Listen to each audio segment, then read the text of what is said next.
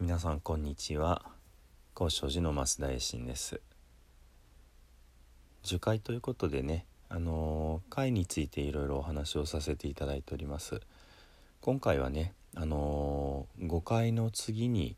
えー、学ばれる、えー、8回というものについてねお話をしようと思います。あのそんなにねあの何でしょう。改めて8つもあるのかと思われなくってもねあの大丈夫ですよ、えー、5回に、え、3つ足して8回となります。でこれはですね、えー、在家一般の方が、えー、時々お坊さんみたいな暮らしをしてね、あのー、修行してくださいというような趣旨になります。で、えー、その時々というのが、え一応月に6日設定されていてそれが、えー、昔の月の暦で、えー、7日14日15日23日29日30日となっています。これあのそんな覚えられないと思われると思うんですけども簡単で満月と新月そしてその前の日ですね。14日の月それから新月のまあ一つ前の、えーえー、お月様の日。あとは半月の時です、えー、7日と23日上限の月の時と下限の月の時。ですのであのお月様の形が一つ節目になる日ということですね。であのこういうふうに、えー、まあ特に頑張ってねあの修行するというのをそのまあ水をかぶってね身を清める決済というふうに言います。で、えー、まあ精進決済なんて言いますけども、えー、で祭というのは、えー、まあ、いわゆる斎藤さんの祭という字ですけども、えー、食事をね、あのー、まあ、午後以降は取らないという、あの意味があるそうでして、まあ、その要はうん精進決済をする日努力をして修行する日みたいな感じで、え、そういう日を、えー、祭の日祭日で月に6日間ありますので6歳日というふうに言います。でこの6歳日の日に、えー、まあ精進決済をしようとして、えー、8つの戒めを守るこれが8回もしくは8歳回とも言います。まあ8回祭という、えー、言い方もあります。でこの6歳日に6歳日にねあの8つの戒めを守るその内容ですけども、えー、殺すなかれ、えー、盗むなかれ、えー、それからまあみだらなことするなかれ、えー、嘘つくなかれ、えー、酒を飲むなかれこれに合わせて、えー、正午以降お昼の12時以降は食事をしない。それから、えー、下部音曲を見たり聞いたりせずまた、えー、送信具えー、それからお化粧香水など、えー、まあ、身につけない、えー、それから、まあ、8番目ちょっと不思議な感じかもしれないですが、え地面に敷いた、えまあ、敷物だけを使って、えー、贅沢な、え寝床ですとかねあの高い床で寝ないっていう風になっています。で、えー、一つずつ解説すると正午以降は食事をしない。これはあのインドで生まれたね仏教のあのお坊さんのルールなんですね。お昼正午前に食べる食事が、えー、正しい食事で正直と言います。そして朝早い時間に食べるのはあの小さな食事で正直と言います。両方耳で聞くと正直ですけどもあの食事の食を時期というふうにねあの読ませるわけですけども。でそれ以降はまあ食べないということになっていました。なぜかっていうと、えー、お釈迦様の時代出家者は托発をしてね食事を集めるんですね。で托発っていうのは朝、えー、一般の方々が食べたご飯の残りをもらってきて、えー、それをいただくというのが、え正しい食事正直になるわけです。そしてですねあのインドは暑い国です。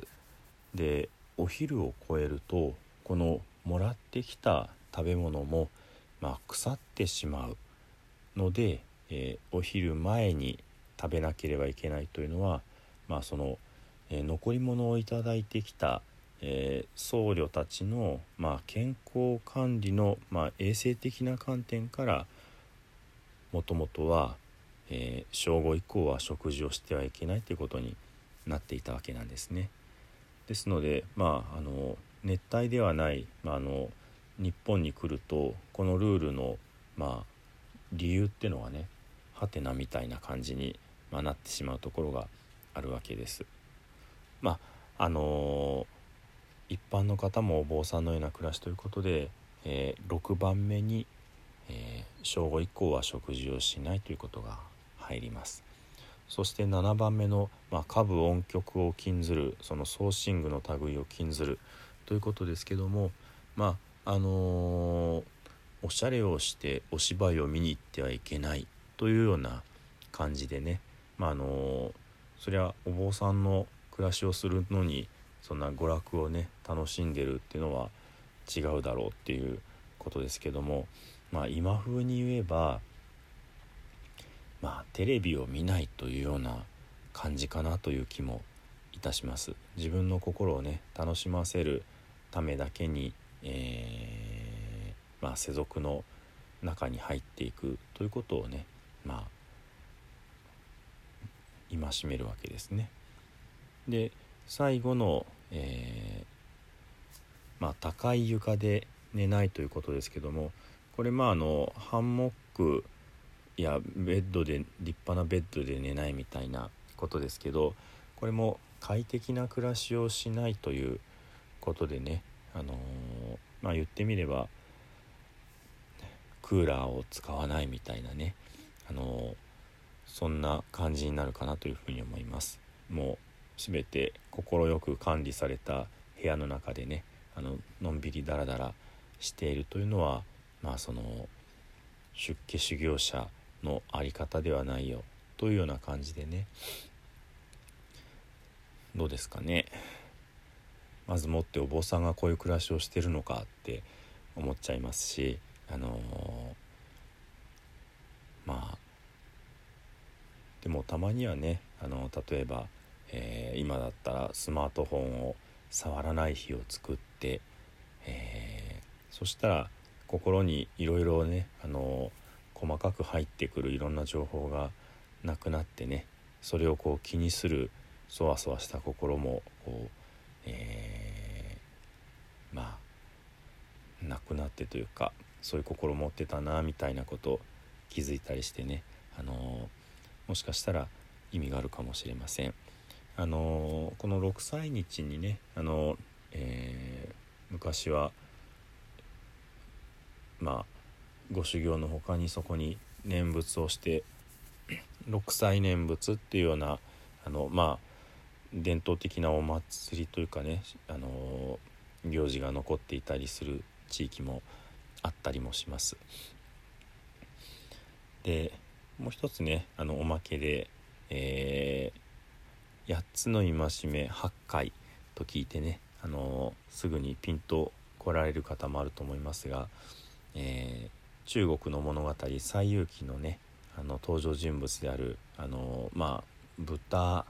の化け物のあの著八戒というのは、えイノシシの、えー、8つの戒めというふうな名前になってるわけですね。同じように、えー、主人公の孫悟空悟空というのも、えー、空を悟るという仏教の言葉そして、えー、もう一人のねお連れの佐護城も情を悟る、えー、清らかさを悟るというね実はとてもこう仏教的な大事な言葉が、あのキャラクターたちの名前になっているんですね。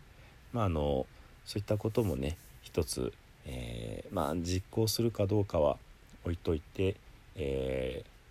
心に留めていただけるといいかなというふうに思います。でこの8歳会を守る日を、えー、月に6日ではなく、えーもっと絞って新月と満月の日に行うこれが一般の方の、え不殺なんだというふうなねお話もあります。あの私が行っている不殺というのは皆さん八戒を守りましたかなんてことは別に聞きませんのでね。まああの一つそういったこともあったんだなぐらいで参考にしていただけたらと思います。では、え最後に南無阿弥陀仏を実編ご一緒にお唱えください。土生十年ナムアミダブナムアミダブナムアミダブナムアミダブナムアミダブナムアミダブナムアミダブナムアミダブ。